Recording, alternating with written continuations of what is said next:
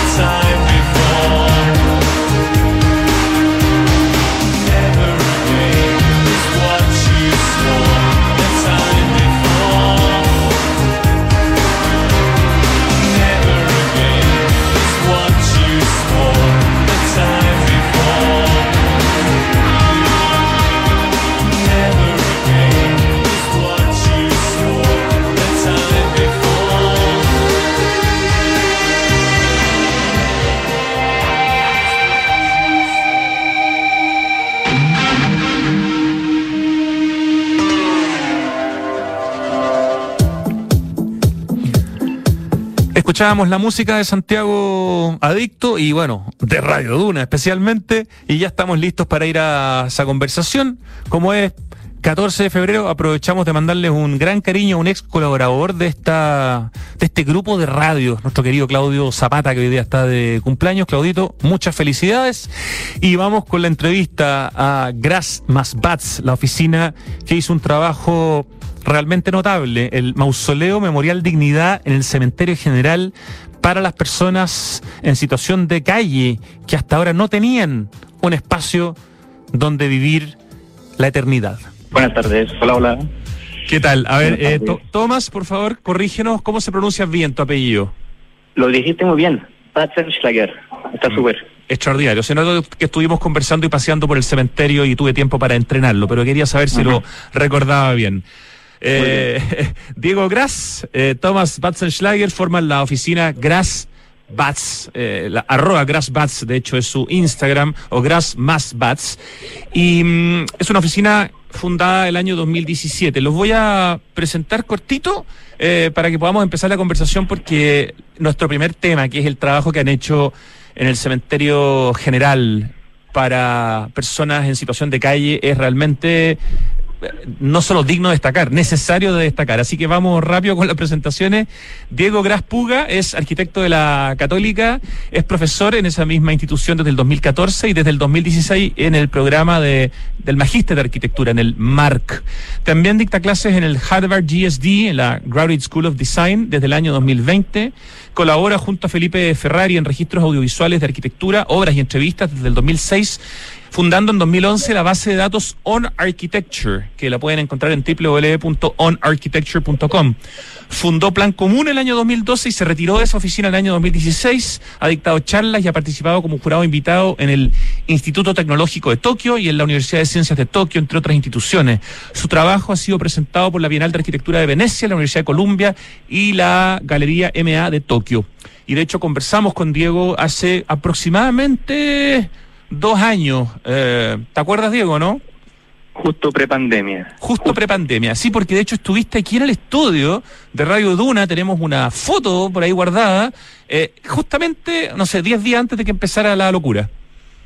Sí. Totalmente. Eh, me, pilló la declaración mundial de la pandemia en Estados Unidos, horrible. Uf, ya, eso es como para otra historia. bueno, y también estamos con Thomas Batzenschlager es arquitecto, es francés, eh, es máster de la Escuela Nacional Superior de Arquitectura de Nancy, se desempeña como docente de la Escuela de Arquitectura de la Universidad Católica en el Magíster de Arquitectura y en la Escuela de Arquitectura de la Universidad Diego Portales. Y luego de colaborar con distintas oficinas en Francia, en China y en Chile, funda eh, la oficina Gras más Bats junto a Diego Gras. Su trabajo ha sido publicado en distintas revistas internacionales y ha presentado en exposiciones en varios países, eh, como en la edición 2018 de la Bienal de Venecia. Y a ustedes se les suma un tercer socio en la oficina, no sé si es socio, pero que trabaja con ustedes, que es José Hassi, que es arquitecto y magíster en arquitectura, pero que hoy día no está en la conversación, ¿correcto? Exactamente. Ya, entonces por favor, ahora que los presenté, eh, Diego, Tomás, cuéntenos cómo, cómo surge este proyecto de hacer un lugar, un mausoleo, de alguna manera en altura, eh, en un espacio que en el fondo se inventó eh, en el cementerio general para eh, las personas que han fallecido en situación de calle, tanto las que ya están enterradas en distintas partes del cementerio como las que vendrán necesariamente en el futuro. Un mausoleo que se llama Mausoleo Memorial Dignidad, donde hay espacio para 372 eh, sepulturas. Vamos a empezar a mostrar eh, imágenes del lugar porque para las personas que ven el programa en streaming o que después lo ven, ven las imágenes porque es muy, muy interesante. ¿Cómo, cómo nace esta, esta posibilidad de trabajar en este proyecto? Porque hacer un proyecto de arquitectura en el cementerio general es algo absolutamente fuera de lo común. Sí, exactamente. Bueno, si, si, si me deja contar la historia Diego, voy a ser muy corto porque eh, tiene que ver con una colaboración que iniciamos en el 2018 con la Fundación Gente de la Calle, que invitamos a conocer el trabajo de ellos porque llevan más de 25 años trabajando con la persona de calle y nosotros como arquitectos no eh, tuvimos la gana de ampliar un poco eh, el espectro de nuestro trabajo y empezar a trabajar con organizaciones de la sociedad civil. Y entonces nos comunicamos con ellos y nos dimos cuenta que había eh, varios proyectos de ellos que podrían traducirse en proyectos de arquitectura. Dentro de estos eh, estaba la idea de hacerse cargo de, de, la memoria y de la muerte de la persona eh, que fallecen en situación de calle. Y de a poco entonces eh, generamos mucho vínculo con la fundación, eh, generando distintos tipos de proyectos, uno de ellos siendo el mausoleo, y nos dimos cuenta que faltaba un espacio ¿ah? de ese tipo, no solamente en Chile, pero en varios países de América Latina y sino del mundo. Entonces por ahí, por ahí empezamos eh, el tema y obviamente tuvimos que primero eh, encontrar un lugar para empezar a diseñar. ¿ah? Y ahí nosotros ligamos al cementerio general. Ya, entonces ustedes en el fondo se acercan a esta fundación, Gente de la Calle, la página web es gentedelacalle.cl, una fundación que existe desde 1994, eh, para, y que, cuyo llamado, leo aquí, es para que la calle no calle. Y uno de esos proyectos que surgen, el primero de ellos, digamos, es este que ya está listo, en el fondo medio ya inaugurado, pero todavía no en uso, Diego. Cuéntanos, eh, complementanos lo que nos contaba Tomás. Eh, ¿Cómo esto se va, eh, va, va, convirtiéndose en una posibilidad real? ¿Cómo empieza este vínculo, no sé, pues con la Municipalidad de Recoleta, con la administración del cementerio general, está la Escuela de Arquitectura de la Católica también metida, llega por ahí también la CPC, eh, en un plan que se llama Siempre por Chile. Hay una cantidad de actores bien interesantes que confluyen en este, en este proyecto que me parece que es que es notable, no solo desde la arquitectura, sino que del encuentro de organizaciones que quizás no se habrían encontrado de otra forma. Claro, eh, bueno, la, la, para resumir un poco lo, lo, lo, transversal que ha sido este proyecto y lo, lo bonito que ha sido es que ha, unido en una misma iniciativa a gente en, tan distinta y tan en, un polo, en, en, el polo del espectro político como Juan Sutil por un lado, con la CPC que aportaron el financiamiento del proyecto, y por otro lado tenemos a Daniel Jaula y Isabel Recoleta que se pusieron con el sitio. Este es el primer comodato que el cementerio ha dado para que una, eh, una organización no gubernamental, en este caso la Fundación Gente de la Calle, se ponga con y administre un pedazo del cementerio. Entonces algo también muy pionero en ese sentido. Y, y lo que nosotros comenzamos con la Universidad Católica, donde, donde enseñamos, eh, con la ayuda también del director Luis Eduardo Brechani, que le damos muchas gracias por su apoyo. Le mandamos un abrazo a Luis Eduardo Brechani, hijo, hay que decirlo, ¿no? Porque su padre claro, también hijo, es un, un grande. Claro, un linaje. Y, y ahí Luis Eduardo nos ayudó a postular un fondo, el Fondo Pastoral, eh, el cual pudimos lograr un poco de financiamiento para poder pagarle a un, a un ingeniero, a nuestro amigo David Quesada, que también le mandamos un saludo, un personaje, y a estudiantes de la, de, también para organizarnos con estudiantes de la escuela, para hacer un levantamiento de qué personas y dónde estaban las personas eh, muertas en situación de calle en el cementerio general. Al cementerio general también le convenía este proyecto porque iba despejando espacios que ellos habían dado casi en donación a gente de situación calle a través de la Fundación de la Calle, otras organizaciones como Hogar de Cristo, y esa gente iba a ser trasladada a este nuevo mausoleo memorial. Entonces, ese mausoleo memorial no tenía lugar, ese es un problema bien grave. Entonces, conversando con el cementerio, viendo cómo podríamos organizarnos con ellos, eh, la, la, el aspecto legal lo había Francisco Lagos, que le mandamos también un saludo, él es un abogado, parte de la fundación y el, el, el, uno de los ideólogos de este proyecto. Muy importante, encontrar, claro. Claro, encontrar un lugar donde donde ponernos. Entonces, el primer lugar que nos ofrece el cementerio es un lugar que justo coincidía con una, una red de gas, que es un lugar bien difícil de intervenir, imagínate, picamos la red de gas y explota. Y, y, y justo al lado de la red hay un lugar muy bonito que se llama el ex Huerto San José, que es un apéndice que el Hospital San José donó al cementerio en los años finales de los 60, principios de los 70, donde hay una pasarela, una especie de Highline, como la de Nueva York, que está eh, muy bonito, o sea, muy bonito el proyecto, pero está en un estado un poco desmejorado, ¿cierto? Y esto está en límite de independencia con Recoleta, mira hacia la ciudad, está levantado, un poco más de casi seis metros, si no me equivoco, y esto permite que, que nosotros podamos eximirnos, gracias a la, a, a, al, al, permiso que nos da el cementerio, como nos da el cementerio, a pagar por esos millones y millones de pesos, hemos calculado que eran como 300 millones de pesos o más, solo en tener un sitio, ¿cierto?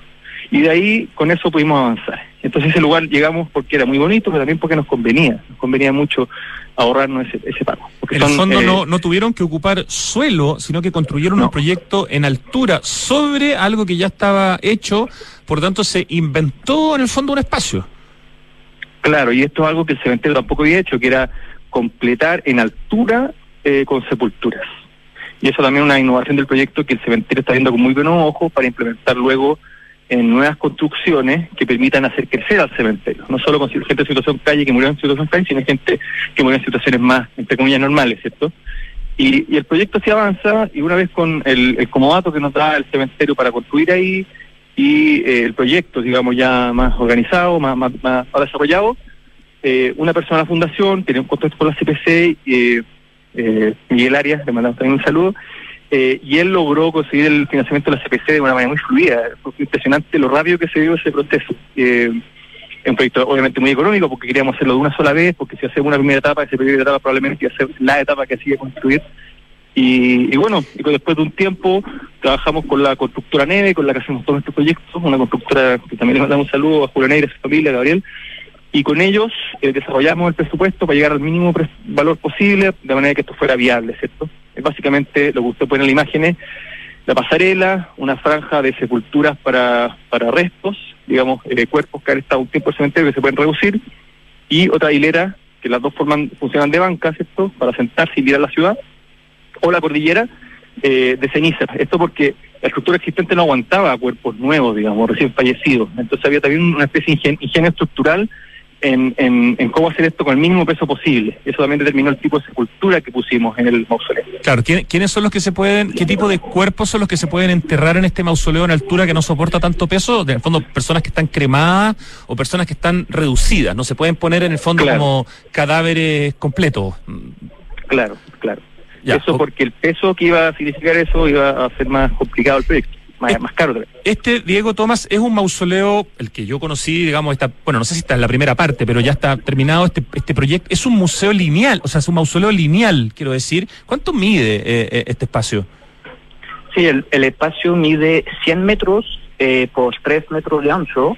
Ah, esa dimensión nos lo daba la, la preextensa, esa pasarela que, pasarela que comenta Diego, ya tenía con esa, venía con esa dimensión que también nos permitió eh, agregar eh, em, esas dos eh, líneas de nichos que permiten dejar también un paso de, más de dos metros que permite pasar sin, sin tanto problema. Ah, pero fue la preexistencia que nos dio esa dimensión. Lo que también encontramos que tenía una especie de carga simbólica porque el, la pasarela o el mausoleo termina siendo una especie de calle ah, para la, la, gente que falleció en calle, una forma simbólica de volver a, recordarlos en el espacio. Eh, para la gente que nos está escuchando dice, oye, quiero ir a ver este proyecto de Grass Bats, de Diego Grass y de Thomas Batzenschlager, este mausoleo Memorial Dignidad nuevo. ¿Cómo, ¿Cómo se explica cómo llegar? ¿Qué es lo más fácil? Porque yo caminé con usted, yo he estado muchas veces en el cementerio, pero es una buena caminata, digamos, desde que entramos por el acceso de Recoleta, donde está el metro, hasta que llegamos. Es como que está en, en otra punta del acceso de Recoleta, ¿no?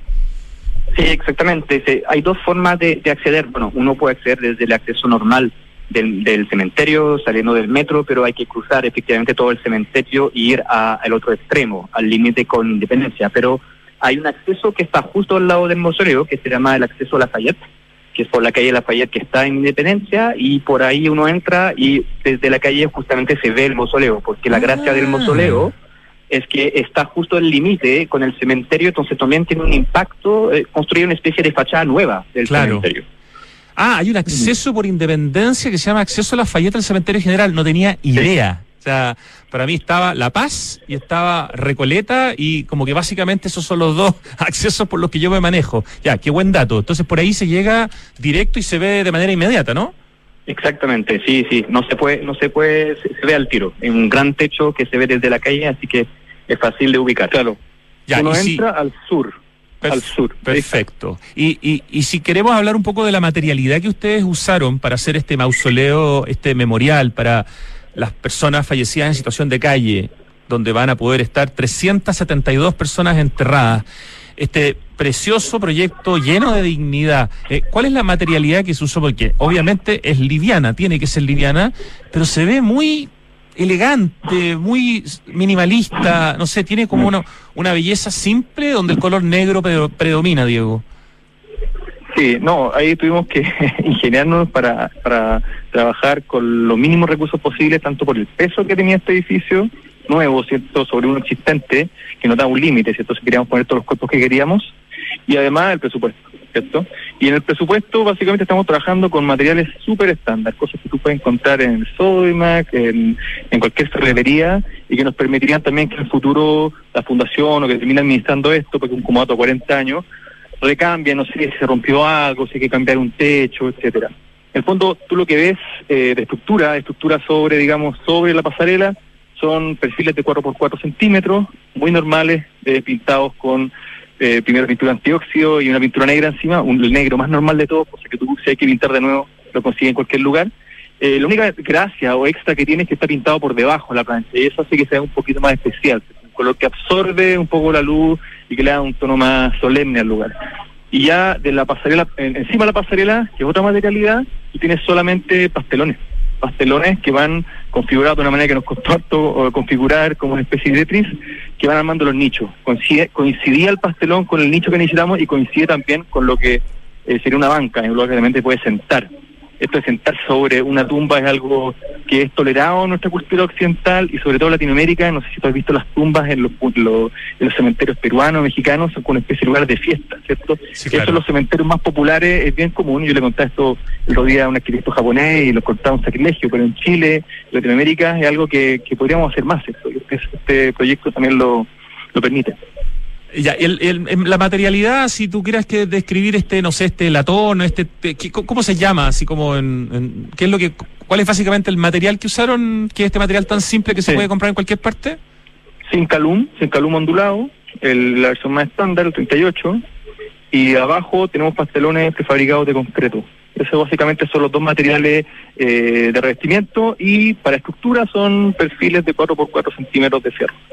Perfecto. Esto está oficialmente inaugurado en junio del 2022, pero entiendo que todavía eh, no han trasladado los cuerpos de las personas que están diseminadas por el cementerio general, personas en, situación de calle que murieron. Eso se va a hacer pronto, ¿no es cierto?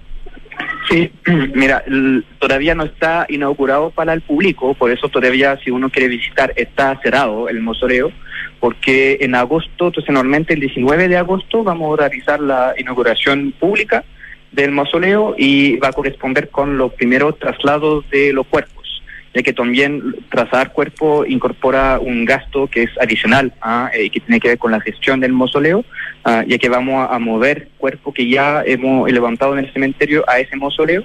O sea, ah, recién la fundación está haciendo la gestión para eso, para poder cumplir con la fecha del 19 de agosto. Y ahí sí el público y ahí sí se va a poder visitar habitualmente, digamos, desde el 19 de agosto en adelante. Ya, mientras tanto, entonces tienen que ver las fotos en Santiago Adicto o las pueden ver en el Instagram de Grass Bats, pero ahí hay menos fotos. En Santiago Adicto subimos 10 fotos en un carrusel que son las que hemos estado mostrando ahora en el streaming. Realmente es un trabajo hermoso, elegante, eh, que le da una dignidad a personas que quizás nunca la tuvieron. Y hay dos placas, además, ¿no es cierto?, como conmemorativas, eh, que están puestas en distintos espacios, que explican además un poco la obra y que aplauden a todas las personas y a las instituciones a las que hay que agradecer, lo cual me parece muy importante porque, insisto, le da, le da contexto al proyecto y te permite entender qué es lo que estás viendo. Sí, exactamente. Eh, para nosotros es muy importante también pensar en el público general y tiene que ver justamente con algo que nos interesa como oficina, volver a involucrar eh, eh, más allá de nuestra propia disciplina otros actores en los proyectos de arquitectura que siempre existen de alguna forma, pero terminan siendo un poco invisibilizados, ¿ah? eh, pasan al segundo plano. Entonces es importante siempre contar un poco la historia y que cualquier persona pueda conocer un poco eh, quién está involucrado en eso, ya que no solamente los arquitectos eh, participamos en eso, pero hay la organización de la sociedad civil y todos los actores que usted acaban de mencionar. Extraordinario. Estamos conversando con los arquitectos Diego Grass y Tomás Batzenschlager, que son socios, tienen su oficina Grass Bats, el Instagram es arroba Grass Bats, existen como oficina ya ah, desde el año 2017. Y este es el proyecto del que estamos hablando, este mausoleo memorial dignidad para personas en situación de calle fallecida, un lugar completamente innovador, considerando que está en el cementerio general, donde en general, donde en general, valga la redundancia, no se innova mucho. Eh, un proyecto hermoso que desde el 22 de agosto van a poder conocer, visitar, fotografiar y, y admirar. Pero al mismo tiempo ustedes están trabajando con la misma fundación Gente de la Calle si no me equivoco, corríjanme, en un centro de innovación. También están trabajando en la remodelación de un refugio. también están trabajando en unas ampliaciones, esto es otro tema de unos conjuntos Corby, eso todo al lado como los proyectos sociales. Cuéntenos un poquitito de, un poco de cada uno de estos proyectos sociales eh, en los que están trabajando, partiendo por el Centro de Innovación, eh, que es de la Fundación Gente de la Calle. Sí, mira, eh, eso tiene que ver también para que el público pueda entender, porque normalmente nosotros al observar un poco cuál ha sido la historia de la escritura en Chile y, y, y cómo, cómo, cómo está hoy en día ese tema, nos dimos cuenta que si más bien la escritura chilena ha florecido mucho en las últimas décadas y que ha tenido reconocimiento internacional, tenemos un poco una cierta crítica o autocrítica, uno puede decir que no ha logrado al llegar a todas las partes de la, la sociedad. Y, y eso es. un es un desafío para nosotros eh, y, estas nuevas generaciones de, de, arquitectos jóvenes en Chile, de ver cómo nuestra disciplina puede acercarse de nuevo a, a trabajar en otros, eh, eh, en programas más diversos. ¿ah? y, el mausoleo es uno de estos. Y con la fundación, obviamente, estamos tratando de no trabajar solamente para la gente que fallece, pero obviamente la gente que está todavía en situación de calle y brindarle otro tipo de, atención. Entonces, en esta lógica, eh, estuvimos viendo qué otro tipo de proyecto podríamos hacer en conjunto con la fundación y otras organizaciones de la sociedad civil para poder como uh, ofrecer nuestros servicios. Y dentro de estos está el que acaba de comentar, que es el centro futuro centro de innovación social ubicado en Franklin, cerca del Matadero. En una esquina, ¿no es cierto? Exactamente, con eh, San Francisco con Arauco, si no me equivoco. Es un edificio muy lindo también, que tiene como, es como de, no sé, prearquitectura moderna, o, pero tiene esta cosa un poco de los edificios, algo, algo del, del concepto del barco, un poco la influencia de la Bauhaus, no sé, pero es una muy linda esquina eh, que se puede transformar en un edificio espectacular.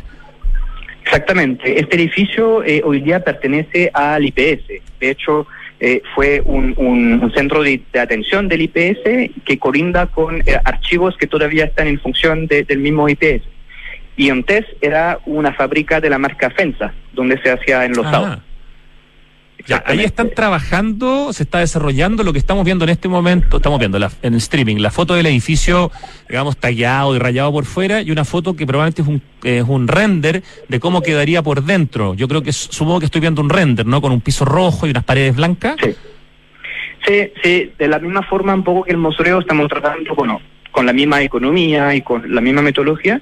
Estamos tratando también de sumar a varios actores porque todavía el proyecto está en desarrollo y, a diferencia del mausoleo todavía no logramos ah, los financiamientos para la construcción, pero es un proyecto que vamos a seguir desarrollando para concretarlo.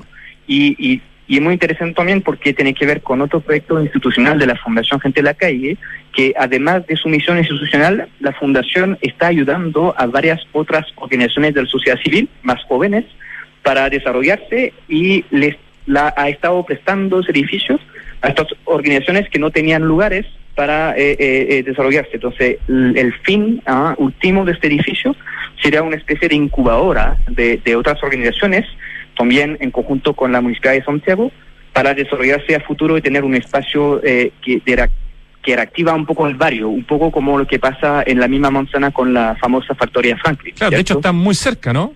Sí, la misma manzana. La misma manzana de Factoría Franklin. Otro proyecto en el que están trabajando, ese pareciera ser que está hecho, pero díganme ustedes si estoy viendo renders o fotos, no lo tengo claro, es eh, la remodelación del refugio o de la casa Buen Pastor. ¿Qué es ese lugar eh, y ¿qué, están con ese proyecto? También tenemos unas fotos muy bonitas para mostrar. Eh, sí, bueno, si Diego me permite continuar, porque yo también estoy un poco a, cargo del proyecto últimamente. No, todavía no hecho, y, pero estamos avanzando mucho con este, que adentro de las carpetas de proyectos que queremos hacer con la Fundación, también nos dimos cuenta que había varios lugares que son albergues o casas de acogida que existen en Santiago y en todo el país, pero que se encuentran en condiciones bien precarias. ¿Ah? Eh, hay que saber para que la gente sepa que hoy en día la, el, Estado ¿ah? eh, financia eh, a organizaciones para poder ejecutar programas como albergue, etcétera, y también hay organizaciones que son independientes, que existen desde más de 20 años, ¿ah? que brindan servicios a la gente en la calle.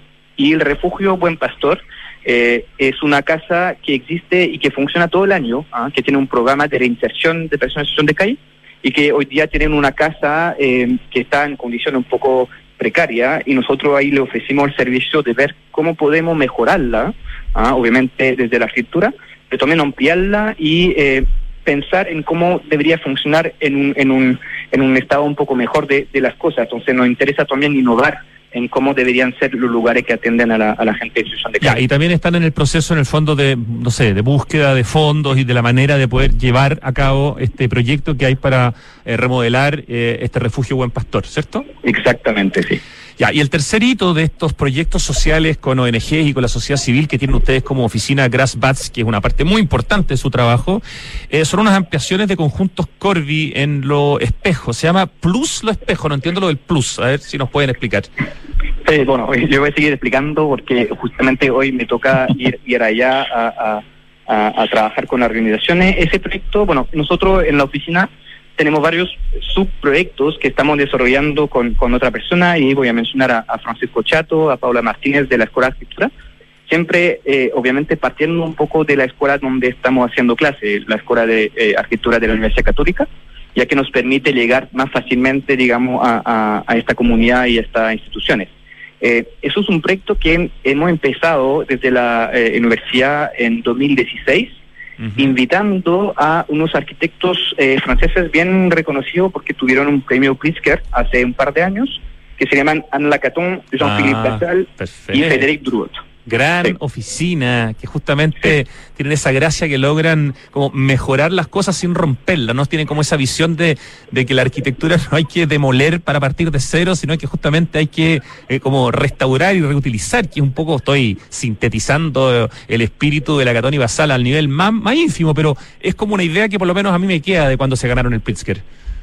Exactamente, eh, es algo que nos interesa un sentido eh, en Chile aplicar algo similar, eh, exactamente como mencionaba Rodrigo, son una oficina que se lucieron hace varios años por oponerse a la demolición de edificios de vivienda y proponiendo una alternativa, ampliando estos edificios para que la gente se pueda quedar en el lugar mientras se hace la obra y ganando como más metro cuadrado. De hecho, el ejemplo más lindo de una obra de la Catón Basal, si no me equivoco, es una plaza que los llamaron a, remodelarla, ellos lo estudiaron, lo observaron y llegaron a la municipalidad y dijeron, ¿sabe qué? No hay que hacer nada. Exactamente, Nada. sí. Eh, no sé, póngale, súmele dos banquitos, pero no, está perfecto. O sea, ese espíritu me parece maravilloso. ¿Y ellos están colaborando con ustedes en este proyecto? Sí, nosotros invitamos, bueno, le, llegamos a hablar con ellos y eh, tuvimos una, una muy buena relación con uno de sus socios, con el quien, con quien empezaron ese proyecto en 2005, que se llama Frédéric Drouot, que vino ya seis veces a Chile, entonces conoce bien la institución de acá, uh, y con quien hemos desarrollado varios proyectos en distintas comunas, y este en los espejos es el primero uh, que tenemos, digamos, la oportunidad, todavía no se hace, de poder concretar un, una primera experiencia similar, que se trata de realizar una transformación integral de unos bloques Corby, lo famoso que uno puede ver desde la autopista, ah, la gente me imagino que conoce, eh, para entregar como unos 20 metros cuadrados adicionales a cada departamento y mejorando varias cosas, lo sanitario, eh, la superficie, etcétera, etcétera. Y mejora también la, la fachada, le da también, no sé, se renueva de alguna manera el edificio también por fuera. Sí, exactamente. tiene que ver también como, bueno, estamos colaborando con el Ministerio de Vivienda y la Municipalidad y otras instituciones a eso porque es un proyecto a través del cual también proponemos una innovación de la forma de entregar subsidios de mejoramiento de vivienda que ya existen a través de lo que se llama el Decreto Supremo 27, eh, que hoy día ya eh, entrega la posibilidad a comunidades de vecinos de postular a mejoramientos puntuales de la vivienda. Sin embargo, hasta ahora, estos eh, subsidios siempre apuntan a detalles muy específicos, por ejemplo, mejorar el techo, mejorar la ventana, etcétera, etcétera. Nosotros estamos proponiendo de juntar varios subsidios para tener un monto, digamos, de, dinero más, más alto y hacer todo de una. Eh, ¿De cuántos edificios estamos hablando en este proyecto particular en la comuna de Los Pejos? Por ahora nosotros tenemos el objetivo de hacer un primer prototipo ¿ah? y ahí estamos trabajando con la organización de vecinos que es muy notable que se llama la Coordinadora Coyoncura, ¿ah? que está en los espejos, que ellos levantaron el proyecto y nos llamaron. Eh, y em, por ahora estamos tratando de hacer un bloque, pero en el conjunto existen 42 bloques. Y también comentar que en el, la, región metropolitana hay mal, más de 1.150 bloques de ese tipo ¿ah? y podría ser una solución, eh, digamos, a nivel nacional para mejorar la, la vivienda existente.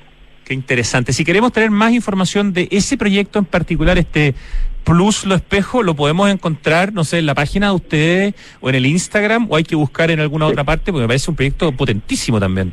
De hecho, bueno, el proyecto se llama Plus Chile ¿ah? y hay una página de Instagram que tiene el mismo nombre, arroba plus-chile, eh, eh, donde se encuentra más información y trabajos que estamos haciendo al respecto, eh, que viene también de la Universidad Católica, y ahí podrán ver como más imágenes del proyecto y, el desarrollo en curso del proyecto. Oye, está muy interesante, encontré yo lo que estamos conversando con Diego Grassi, con Tomás Batzenschlager y todo lo que están haciendo, eh, siendo arquitectos además bastante jóvenes. Diego nació el año 83, Tomás el año 87, ambos además profesores. Ya, esa es la parte, bueno, quizás que les toma probablemente más tiempo, pero también está la parte de los proyectos privados, ¿no? Están construyendo al mismo tiempo en, no sé, en Avenida Grecia, en una casa en Zapallar, eh, también en La Reina, y es interesante ver cómo se pueden mover desde un proyecto en Zapallar Norte a eh, un mausoleo, digamos, para personas en situación de calle. Eh, creo que muestra un abanico de, de, pensamiento de parte de su oficina bien especial, Diego. Gracias, sí, no, esa es la idea, que mantener la misma actitud, todos necesitan amor, todos necesitan arquitectura, hay deficiencia de calidad de vivienda a todos niveles, de hecho. hay gente que tiene mucho dinero pero vive muy mal también, eh, no sabe qué hacer con sus recursos y nosotros lo ayudamos y, no encontramos que haya algún problema en eso. Eh, también obviamente nos ayuda un tipo de proyecto a financiar lo otro, ¿cierto? Por supuesto. El trabajo social eh, es casi siempre completamente pro bono o una inversión de tiempo muy grande al comienzo del proyecto que ojalá más adelante se recupere. A veces no, no pasa, pero no es problema, es parte de nuestra misión. ¿Hay alguno de esos proyectos privados que quieras destacar por algunas de sus condicionantes, por su por, por, lo, por lo choro del mandante, que en el fondo permite hacer ciertas cosas interesantes? Hay uno, hay uno en particular que me gustaría mencionar que voy después de la, de la visita a, a, una reunión de obra, que es una casa que estamos haciendo en la Avenida Grecia, en la Avenida Grecia con Maratón, es un proyecto que, que, llegamos a unos clientes por una visa internet. Estuvimos un tiempo comenzando la oficina, teníamos, sabíamos cómo conseguir trabajo, pusimos una visa internet. Los conocimos a ellos, hicimos súper amigos, tuvimos unas reuniones de, trabajo súper distendidas, con, con cóctel así súper simpática Y, y con ellos primero partimos haciendo una casa en, en Pirque, ¿cierto? Se quería Pirque. Eh, se complicaron con irse a Pirque porque su hijo era, era grande, iba a ser incómodo para ellos. En un momento, en una de estas tertulias que teníamos, eh, Tomás, que siempre ha sido bien frontal para, para abordarlo, le dijo, ¿y por qué no se quedan acá? Como buen no chileno. claro. ¿Ya? Claro. Yo por la tangente y él va, y él va Exacto, de frente. y, y, ahí comenzamos a, a, desarrollar la remodelación de la casa donde ellos estaban viviendo. Y, y, claramente en ese momento yo no tenían tanta plata para, para hacer todo lo que querían hacer, y entonces dijimos, mira, eh, hagamos, hagamos el mayor volumen posible con los recursos que tienen. Y esta casa en Grecia, la, la, Gracia, digamos, estéticamente es como una casa medio ¿cierto? Es una casa que con el tiempo se va a completar, principalmente su interior y posteriormente su exterior, ¿cierto? A, la terminación que nos exige Monumentos Nacionales, porque es una zona protegida, y que, y que hoy en día va a ser una especie como de obra en proceso, ¿cierto? Una casa como como decía Aravena alguna vez, la mitad que importa, ¿cierto? Exactamente, de hecho le iba a citar, digamos, la referencia de Elemental, ¿no? Una casa elemental en versión eh, gente, digamos, con más recursos, ¿no? Claro, Grecia, Grecia como la clase media histórica. Eso sería eh, eh Ñuñoa, ¿cierto? Sí, además que es un barrio hermoso Grecia con maratón. O sea, hay unas casas espectaculares. Claro. Claro, estamos ahí en Suárez Mujica, en el barrio Suárez Mujica. Y, y por otro lado estamos, por ejemplo, haciendo nuestra propia oficina, mi, mi, casa, eh, oficina eh, también compartida con Tomás, eso en Vitacura, la calle Torgerdal, que mm, es una casa que rescata la casa que existía y que existía una casa de 70 metros cuadrados, una antiguamente, antiguamente digamos, hace muchas décadas una vivienda social, hoy ese barrio no tiene nada de, de vivienda social, y dejamos el espacio de la casa, lo convertimos en un gran estar eh, integrado, living, comedor, todo para, para, una familia. Y la casa que esa casa existente queda envuelta por un gran galpón, el volumen máximo que permite la norma, que por fuera lo pintamos negro, lo hacemos oscuro, ponemos unas maderas muy bonitas japonesas de Kisugi, estas maderas quemadas, de Budarch, Y por dentro, madera, Alvarado Vallalde y los dormitorios y todo eso. Eh, un proyecto bien simple. Lo Esa es la Casa Tor, ¿cierto? La Casa Tor. Para que la puedan ver. Algo se puede ver en Instagram, en Grassbats. Claro, claro. Una gran ventana mirando hacia la, hacia la calle. Nos queda poquito tiempo eh, y, no puedo dejar de hacerles por lo menos dos preguntas. Una es, eh, ¿cuáles son las oficinas en que les ha tocado trabajar en Chile a, a cada uno? En tu caso, Tomás, antes de eh, decidir hacer tu tu oficina con, con Diego, eh, ¿dónde te tocó trabajar? Sí, mira, yo, yo, bueno, llegué así con mi maleta y, bueno, con mi compañera también acá en Chile sin, sin conocer realmente. ¿Tu compañera eh, que también es arquitecta? Sí, ella que trabaja justamente en Elemental desde, desde casi nueve años. Claro, que trabaja en una de las buenas, potentes oficinas de Chile, Elemental, exacto, ¿ya? Sí, sí. Y, y, y bueno, nosotros ahí obviamente llegamos a Chile con ganas de trabajar especialmente con oficinas jóvenes o oficinas interesantes que ahí hay, hay varias. Entonces tuvimos la, yo tuve la suerte de trabajar con una oficina joven muy muy buena que se llama Umwelt, ¿ah? con quien ganamos ese concurso que se llama el YAP. ¿ah? Este, el YAP Constructo. exactamente, fue 2013, 2014, no, no me acuerdo bien. Y después, eh, pasando a otra oficina, trabajé con Emilio Marín, eh, otro arquitecto destacado, y eh, luego nos encontramos con Diego en la oficina Plan Común, ah, donde él era socio en esta, en esta época. Perfecto. ¿Y en tu caso, Diego, cómo ha sido tu recorrido? Yo desde la escuela conocí a través de mi compañero Cristian Izquierdo a su padre, Luis Izquierdo, después él me hizo clase, me hizo un taller que fue el mejor taller que tuve en la Luis Izquierdo junto a su socia y mujer Antonia Lehmann, ¿cierto? Claro, yo conocí primero a Luis, después a Antonia. En ese momento Antonia no estaba tan involucrado en la oficina porque estaba metida en el gobierno de Piñera, era una especie de escuela ah, urbana residencial. Y mm, me tocó más o menos ese, ese, ese interregno. Y eh, hice mi práctica, me quedé trabajando, estuve como dos años y part-time, aprendiendo muchísimo el oficio, que ahí en esa oficina es a altísimo nivel. Así que muy agradecido de todo lo que me enseñaron ahí. Y esa es la única oficina en que he trabajado. ¿En total cuánto tiempo con ellos? Como dos años, entre táctica y con, continuidad. sí, Oye, y tú, tú también estás casado con una arquitecta seca que hoy día es responsable además de un proyecto muy bonito en, la comuna de Las Condes. No sé si quiere, no sé si estoy metiéndome donde no me corresponde, pero me parece que como los dos están casados con arquitecta seca, en tu caso arquitecta del paisaje, yo creo que también podemos destacarla, ¿no? Claro, muy orgulloso de ella. Javier Ajado dejó la mente escuchando. Ella junto a Paula Livingston en la oficina de paisaje, de arquitectura del paisaje, Hadwell Livingston y hace poco se hicieron muy reconocidas eh, ganando el concurso para rehabilitar ecológicamente y urbanísticamente el Cerro Calán. Y ellas, bueno, ellas tienen otra ventaja que a ella le da vergüenza decirlo, pero han concursado como en cinco concursos y se han ganado cuatro. ¡Wow! Cosa que como track record eh, creo que el mejor que conozco en el mundo. De hecho, ellas no están haciendo también todo el tema del paisajismo del proyecto MUT, Mercado Urbano Toda Lava. También, sí, también. imagínate, tremenda responsabilidad. Ya, le mandamos felicitaciones a Jaude Livingston. Y, ya, y tengo una última pregunta porque se nos ha ido por volando el programa. Tomás, tú viviste en China con tu mujer, ambos arquitectos se fueron a trabajar como arquitectos a China. ¿Cuánto tiempo estuvieron? ¿Cómo fue la experiencia? ¿Y por qué decidieron terminar en Chile eh, o, irse a Chile? Eh, en cortito, pero cuéntanos, porque creo que es súper interesante hablar con un arquitecto que ha trabajado como arquitecto en China. No, no creo que haya demasiados casos. Sí, exactamente. Mira, eh, bueno, yo, yo me tendré que ir ahora porque justamente me toca ir a lo espejo ahora mismo para el proyecto eh, de los bloques, pero en breve, no, yo me titulé en 2010 y con mi señora tuvimos la gana eh, rápidamente de trabajar en otro país que en Francia y básicamente miramos un poco el, la, el hemisferio sur o, otro lugar y ahí como pusimos el dedo sobre China por, simplemente porque te conocíamos totalmente esa parte del mundo y al mismo tiempo había una nueva generación de arquitectos eh, jóvenes en China muy interesante. Entonces nos fuimos allá, llegando primero a Wuhan, ¿ah? la famosa China donde salió el, el picho. Claro. En, sí, en 2010. Y después de un tiempo ahí eh, llegamos a la capital para buscar trabajo en Beijing. Y ahí pasamos como tres años en total. Y Chile. ¿En qué momento aparece Chile? ¿Por qué? ¿Por la, por la buena arquitectura de Chile también y por, cómo Chile destaca con su arquitectura a nivel internacional?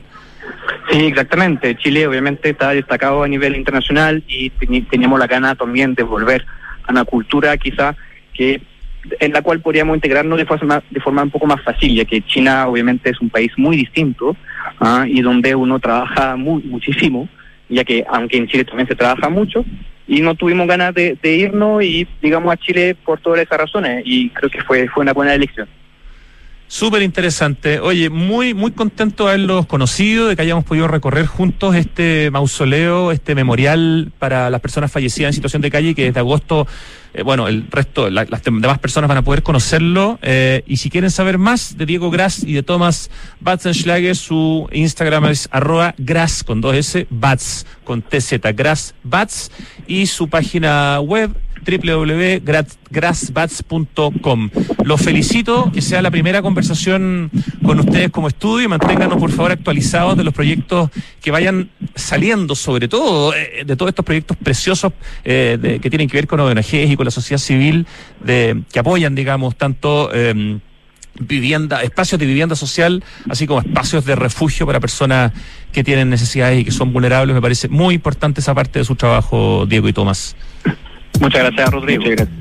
Unos capos estos dos hombres, ¿no? Diego Gras, Thomas Batzenschlager hablando de su oficina, de sus trabajos y por supuesto poniendo el foco en ese memorial en el cementerio general. Gran conversación. Vamos al corte, ya vuelve Santiago Adicto.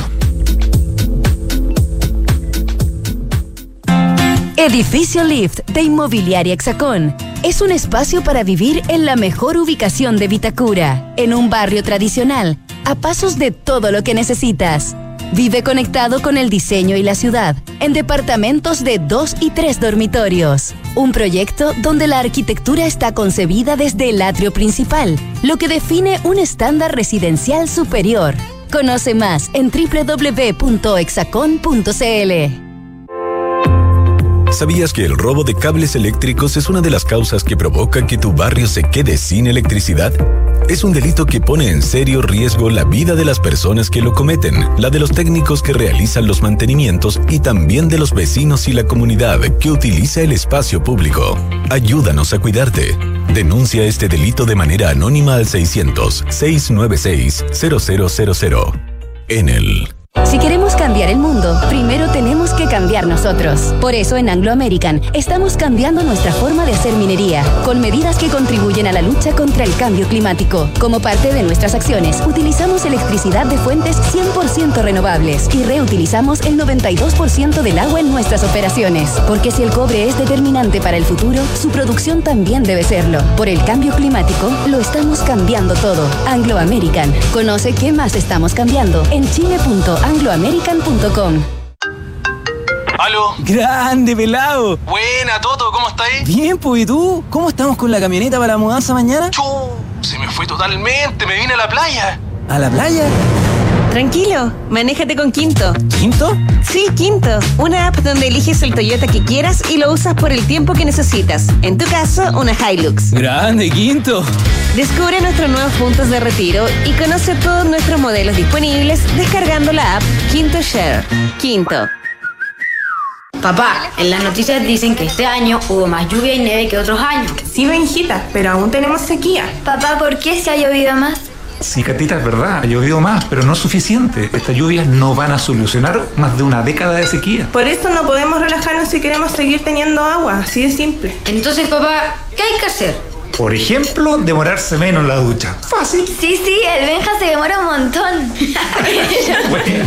Hoy más que nunca, cuidemos el agua. Cada gota cuenta. Te lo recuerda Aguas Andinas. Continuamos con Santiago Dicto en esta programación especial de febrero.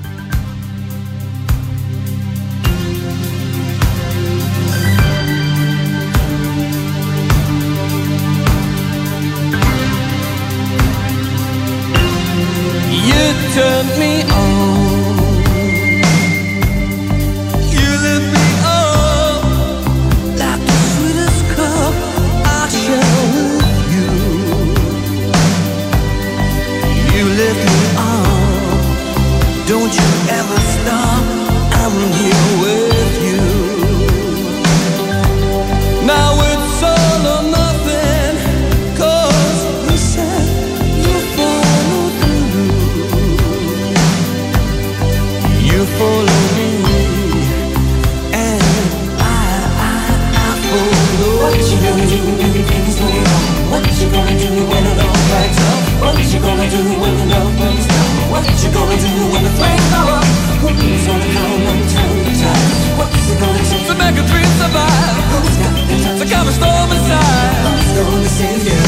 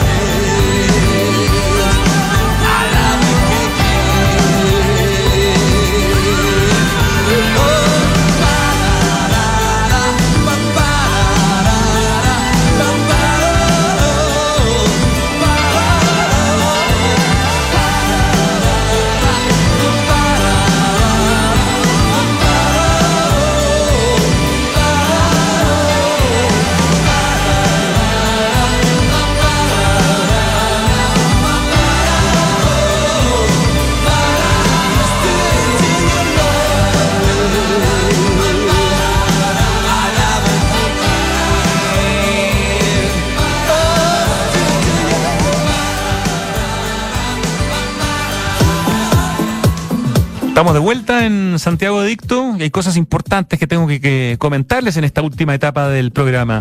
Te cuento que Smart Invest de Inmobiliaria Hexacón es lo mejor que le podía pasar a tus ahorros, ya que te permite invertir con múltiples beneficios en departamentos con gran plusvalía. Compra flexible y con descuento financiero en www.hexacon.cl. Una gran noticia, Quinto Share, la APP, la aplicación en la que puedes elegir el Toyota que quieras para usarlo por el tiempo que necesites. Descubre los puntos de retiro y conoce además los modelos híbridos que tiene Quinto Share descargando esta aplicación tal cual con ese nombre, Quinto Share. En Enel buscan cuidarte, cuidarnos y mantener nuestro suministro continuo. Por eso, si sabes de hurto de cables que haya generado corte de electricidad en tu barrio, puedes denunciarlo de manera anónima al 600-696-0000. Ayúdanos a evitar esta práctica ilegal y a mantenernos seguros. Enel. Te cuento que en Anglo American están cambiando su forma de hacer minería, luchando contra el cambio climático. ¿Sabías que la electricidad que consumen sus operaciones proviene de fuentes 100% renovables?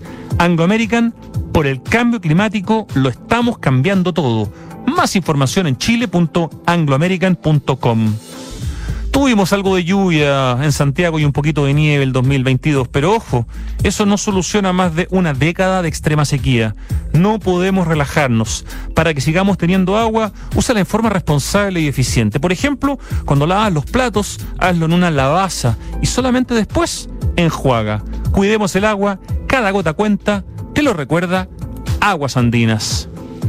Y te cuento que Entel ha sido reconocida como una de las empresas con mejores prácticas laborales de Chile en la certificación Top Employer 2023. Entel se convirtió en la única empresa del rubro con esta certificación internacional que evalúa las prácticas en gestión de personas, las que se traducen en el bienestar laboral de sus colaboradores. Pasa un 14 de febrero de manera sorprendente junto a tu enamorado o enamorada en SOG.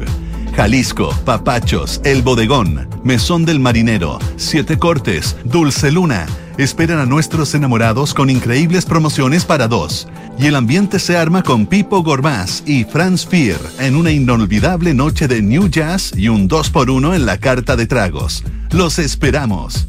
Y de esta manera despedimos este programa de febrero, programación especial, lo mejor del año, desde marzo del 2022 hasta enero del 2023. Estamos revisando durante este mes de febrero en Santiago Adicto. Muy buenas tardes.